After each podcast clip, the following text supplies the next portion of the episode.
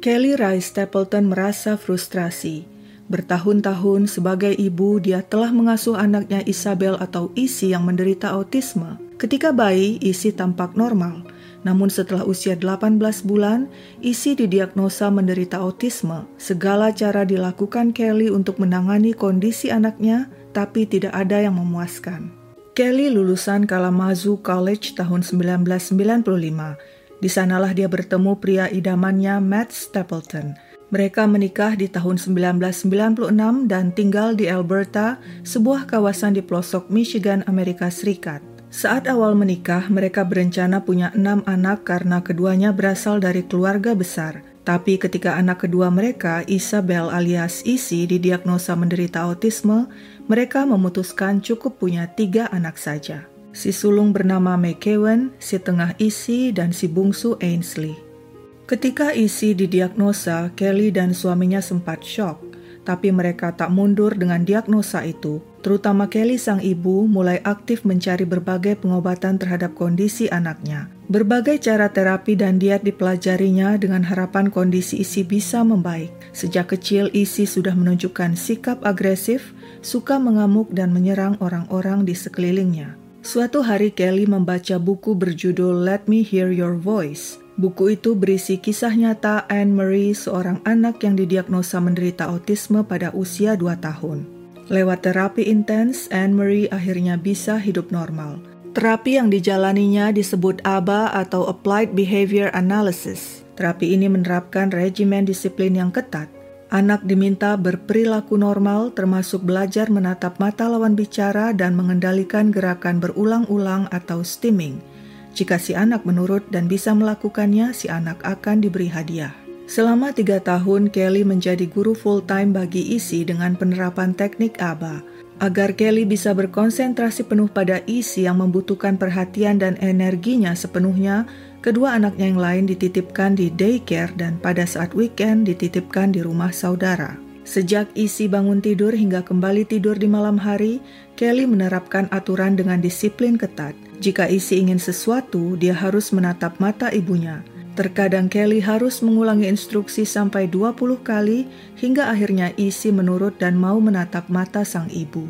Kelly berharap suatu hari nanti terapi yang diterapkannya akan berhasil dan isi menjadi anak yang lebih bahagia, bisa bergaul dengan baik, tidak memukul dan menyerang orang lain dan mau menatap mata lawan bicara saat berkomunikasi. Menurut informasi yang diperoleh Kelly, dengan terapi ABA, gejala otis biasanya berkurang drastis saat anak berusia 5 tahun. Namun saat isi menginjak usia lima tahun, meski dia lebih komunikatif dan mau belajar, kemampuannya masih jauh tertinggal dibandingkan anak seusianya. Isi kemudian masuk SD reguler. Di sekolah ada murid yang menyukainya, ada juga yang menghindarinya, tapi bisa dikatakan isi cukup populer. Namun seiring bertambahnya usia, isi semakin agresif. Di usia 11 tahun, dia menyerang Kelly, ibunya yang saat itu sedang menyetir mobil. Kelly terpaksa menghentikan mobil dan menelpon suaminya Matt untuk datang membantu. Tapi saat menunggu Matt, terjadi hal tidak terduga. Isi memukuli ibunya sekuat tenaga hingga sang ibu pingsan dan dibawa ke UGD. Saat masih kecil, anak autis yang agresif seperti Isi biasanya lebih mudah dikendalikan, tapi mulai memasuki usia remaja dengan badan Isi yang bongsor dan tenaga yang semakin kuat, dia semakin sulit dikendalikan. Sikap agresifnya jadi semakin berbahaya. Di usianya yang ke-13, Isi kembali memukul Kelly hingga pingsan di dapur. Sang ibu kemudian ditemukan Ainsley, si anak bungsu yang segera menelpon ayahnya. Kelly langsung dibawa ke rumah sakit. Saat siuman, dia mengalami mual, dan setelah kejadian itu, Kelly mulai sering lupa dan menderita migrain.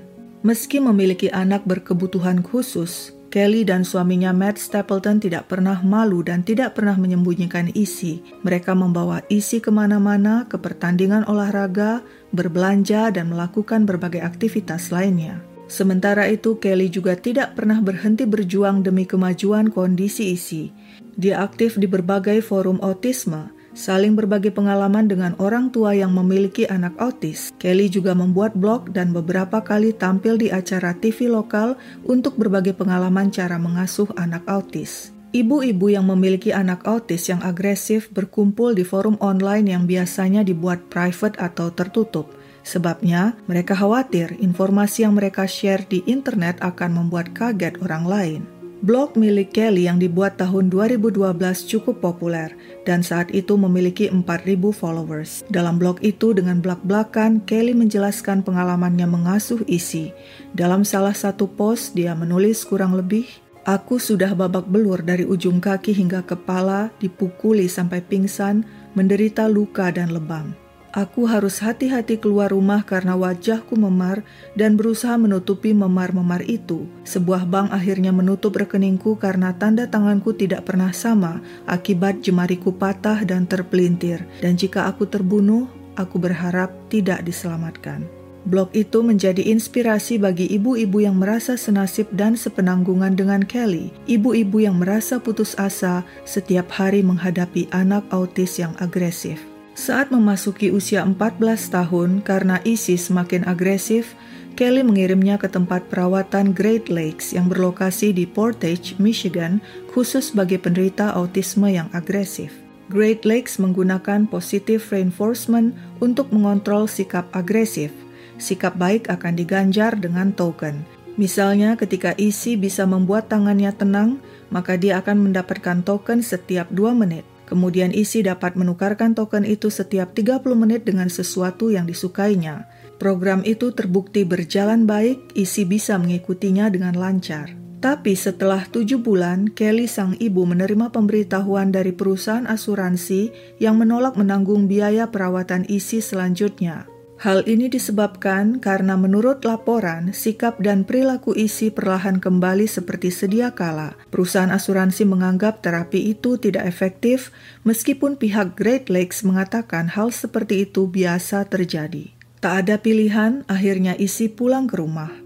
Orang tuanya berusaha mendaftarkannya di sekolah setempat, tapi pihak sekolah menolak karena para orang tua keberatan dengan sikap isi yang sewaktu-waktu bisa mengamuk dan menyerang dan bisa mengancam keselamatan murid-murid lain. Pihak sekolah malah menganjurkan agar Kelly yang sudah berpengalaman mengasuh anaknya untuk mengajar isi di rumah alias homeschool. Kelly jadi stres dan bertanya-tanya apakah dia mampu mengajar isi di rumah. Sebenarnya awalnya Kelly cukup antusias dengan kepulangan isi dari Great Lakes. Dia berharap paling tidak selama tujuh bulan di terapi ada perubahan signifikan pada anaknya.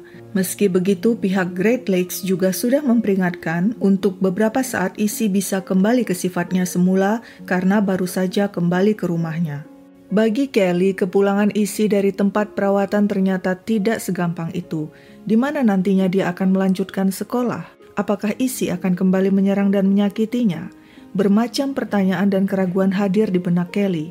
Karena frustrasi, Kelly sempat berniat menancapkan sebilah pisau ke dadanya agar dia mati saja karena rasanya sudah tidak kuat mengatasi isi. Tapi tidak ada pilihan. Sebagai orang tua, Isi adalah tanggung jawabnya. Suatu hari, Kelly bersama Isi dan Ainsley datang ke tempat olahraga indoor.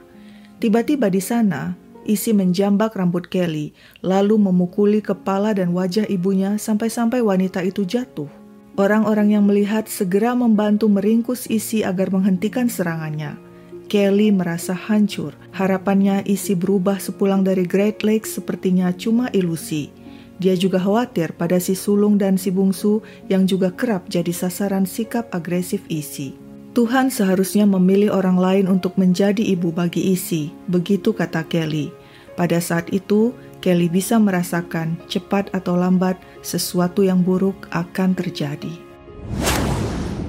Pada Selasa pagi 3 September 2013, Kelly mengajak isi camping. Tentu saja isi senang sekali. Ibunya sudah menyiapkan segala sesuatu termasuk selimut, dua alat pemanggang lengkap dengan arang, dan makanan yang dibutuhkan.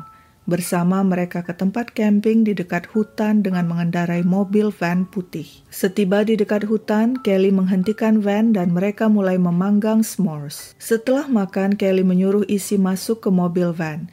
Dia lalu memberi isi obat antipsikotik yang biasa dimakan anak itu. Hanya saja, Kali ini dia memberikannya dengan dosis double. Setelah itu, Kelly juga masuk ke belakang van dan bersiap mengantar isi ke surga. Sementara itu, Matt yang tahu istrinya dan anaknya pergi camping mencoba menelpon, tapi berkali-kali dia menghubungi ponsel istrinya tidak ada jawaban hingga menjelang malam. Karena khawatir, Matt menghubungi sheriff dan minta sheriff untuk memeriksa keberadaan mereka. Sheriff lalu mencari ke tempat camping di dekat hutan. Di sana sekitar pukul 7 malam, sheriff menemukan sebuah mobil van putih parkir.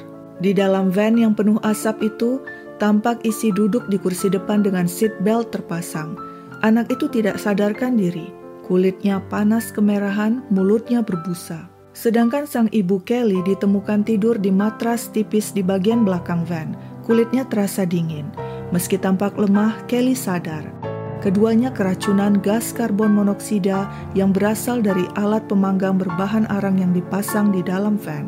Kelly dan Isi segera dilarikan ke rumah sakit dengan ambulans. Di dalam ambulans, Kelly berkata agar dia dibiarkan mati saja, sebab seharusnya dia mengawal isi anaknya dalam perjalanan menuju surga.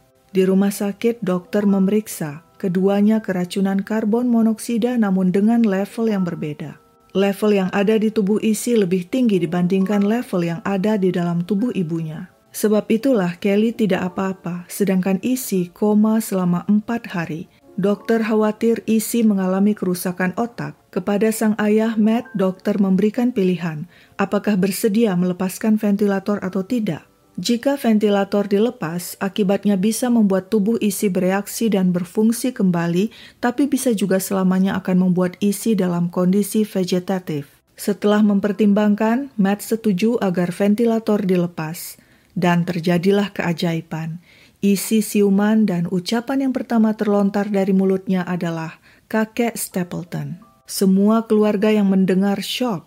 Isi tidak pernah bertemu kakek Stapleton yang sudah meninggal dan merupakan ayah Matt. Sewaktu keluarga menanyakan apakah Isi bertemu dengan kakeknya itu, Isi menjawab, "Ya, aku bertemu kakek dan kami menggambar dan mewarnai bersama." Seluruh keluarga percaya Isi telah sampai di surga dan bertemu dengan kakeknya di sana. Dan atas kasih Tuhan, Isi diizinkan kembali ke dunia untuk berkumpul kembali dengan keluarganya. Penyembuhan Isi membutuhkan waktu satu tahun. Lambat laun memori Isi pulih dan dia bisa berjalan normal. Setelah sembuh, Isi berhasil melanjutkan pendidikan di sekolah khusus. Isi masih tetap bersikap agresif, seperti misalnya melemparkan semua isi kulkas keluar. Tapi menurut ayahnya Matt dan keluarga dari pihak ayahnya, sikap agresifnya bisa sedikit dikontrol. Saat berada di rumah, Isi diawasi oleh seorang pengasuh terlatih sebab ayahnya seharian sibuk bekerja sebagai kepala sekolah SMA dan pelatih football. Lalu bagaimana dengan nasib Kelly sang ibu? Matt sudah menceraikannya dan mengambil alih sepenuhnya hak asuh Isi. Kelly mengaku dia berusaha membunuh Isi dan dirinya sendiri dengan cara memasang alat pemanggang di dalam mobil van agar mereka berdua tewas keracunan gas karbon monoksida. Dia berniat menemani Isi ke surga. Kejadian kontroversial ini menggemparkan dan dibahas di berbagai media. Seorang ibu yang sudah putus asa menghadapi anaknya yang autis akhirnya berusaha bunuh diri dan membunuh anaknya itu. Opini terbagi dua, ada yang kontra dan mengutuk sikap Kelly, dan ada pula yang pro dan mengerti mengapa Kelly sampai nekat melakukan hal itu. Keluarga dari pihak Matt Stapleton tidak percaya pada aksi Kelly yang dianggap berlagak jadi martir, padahal sebenarnya dia hanya ingin menyingkirkan isi selamanya karena sudah tidak mau merawat isi. Mereka mengatakan Kelly adalah ibu egois yang hanya mementingkan diri sendiri dan kebahagiaan sendiri. Selama ini mereka menganggap Kelly hanya sibuk bermain-main di forum autis di internet dan sibuk menulis blog daripada mencari uang untuk membantu sang suami membiayai kebutuhan keluarga dan pengobatan isi. Mereka menganggap Kelly manipulatif dan hanya memakai kondisi isi untuk keuntungannya dan ketika isi dianggap tidak menguntungkan lagi dan tidak bisa dijadikan sebagai kisah sukses perawatan seorang anak autis, maka Kelly pun memutuskan melenyapkannya. Keluarga Matt mengatakan sebab itulah Kelly tidak apa-apa saat berada di van, sebab dari awal sebenarnya dia tidak berniat bunuh diri. Level karbon monoksida di tubuhnya rendah, karena diperkirakan dia sengaja bolak-balik keluar masuk van. Dia hanya ingin menghabisi anaknya dengan berpura-pura ingin menghabisi juga dirinya sendiri agar tidak disalahkan. Tapi tak sedikit pihak yang membela Kelly, termasuk dari sesama orang tua yang memiliki anak autis yang agresif. Beberapa bahkan mengaku pernah berpikiran untuk mengakhiri hidup anak mereka. Seorang ayah berharap agar suatu saat anaknya yang autis berjalan ke arah kolam di belakang rumah mereka dan tenggelam di sana. Seorang ibu mengaku pernah membawa anaknya yang autis ke rel kereta api dan berniat meninggalkannya di sana agar hidup si anak berakhir di sana. Mereka mengerti Kelly mungkin frustrasi, stres, dan depresi menghadapi isi. Kelly sudah sering babak belur, bahkan masuk rumah sakit karena diserang isi. Tentu saja hal ini membuat Kelly stres dan frustrasi, dan ketika semua harapan seolah hilang dan semua pintu tertutup, Kelly hanya punya satu jalan untuk membereskannya, yaitu melenyapkan isi dan dirinya sendiri. Media juga cenderung bersimpati pada Kelly termasuk Dr. Phil yang merupakan host dari TV show Dr. Phil yang sempat mewawancarai Kelly.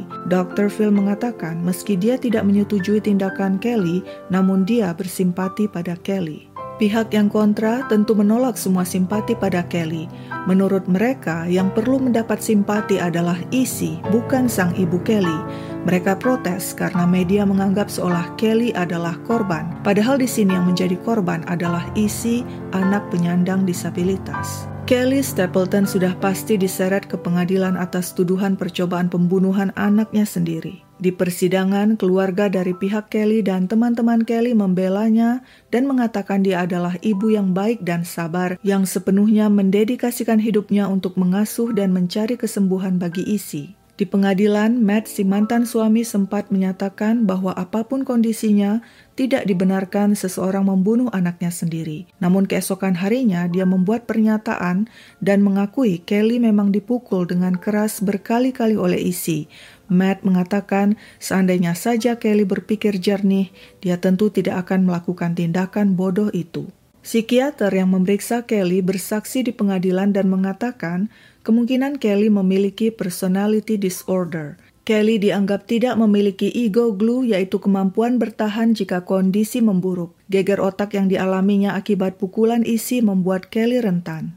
Setelah berkali-kali dipukul oleh anaknya sendiri, Kelly menderita post-traumatic stress disorder atau gangguan stres pasca trauma, sehingga sekembali isi dari Great Lakes dan dia kembali menyerang ibunya, Kelly merasa itu adalah akhir dunia. Pengadilan akhirnya memutuskan Kelly bersalah. Dia dijatuhi hukuman minimal 10 tahun dan setelah 10 tahun bisa mengajukan pembebasan bersyarat. Kemungkinan Kelly bebas pada tahun 2023. Di depan hakim, Kelly berjanji tidak akan pernah menyebut nama isi lagi. Aku tidak pantas menyebut namanya lagi. Dia bukan monster. Akulah yang monster. Seorang ibu monster. Menurut kalian bagaimana tindakan Kelly terhadap isi? Apakah kalian bersimpati atau antipati padanya? Sekian dulu ceritaku, sampai jumpa di cerita lain.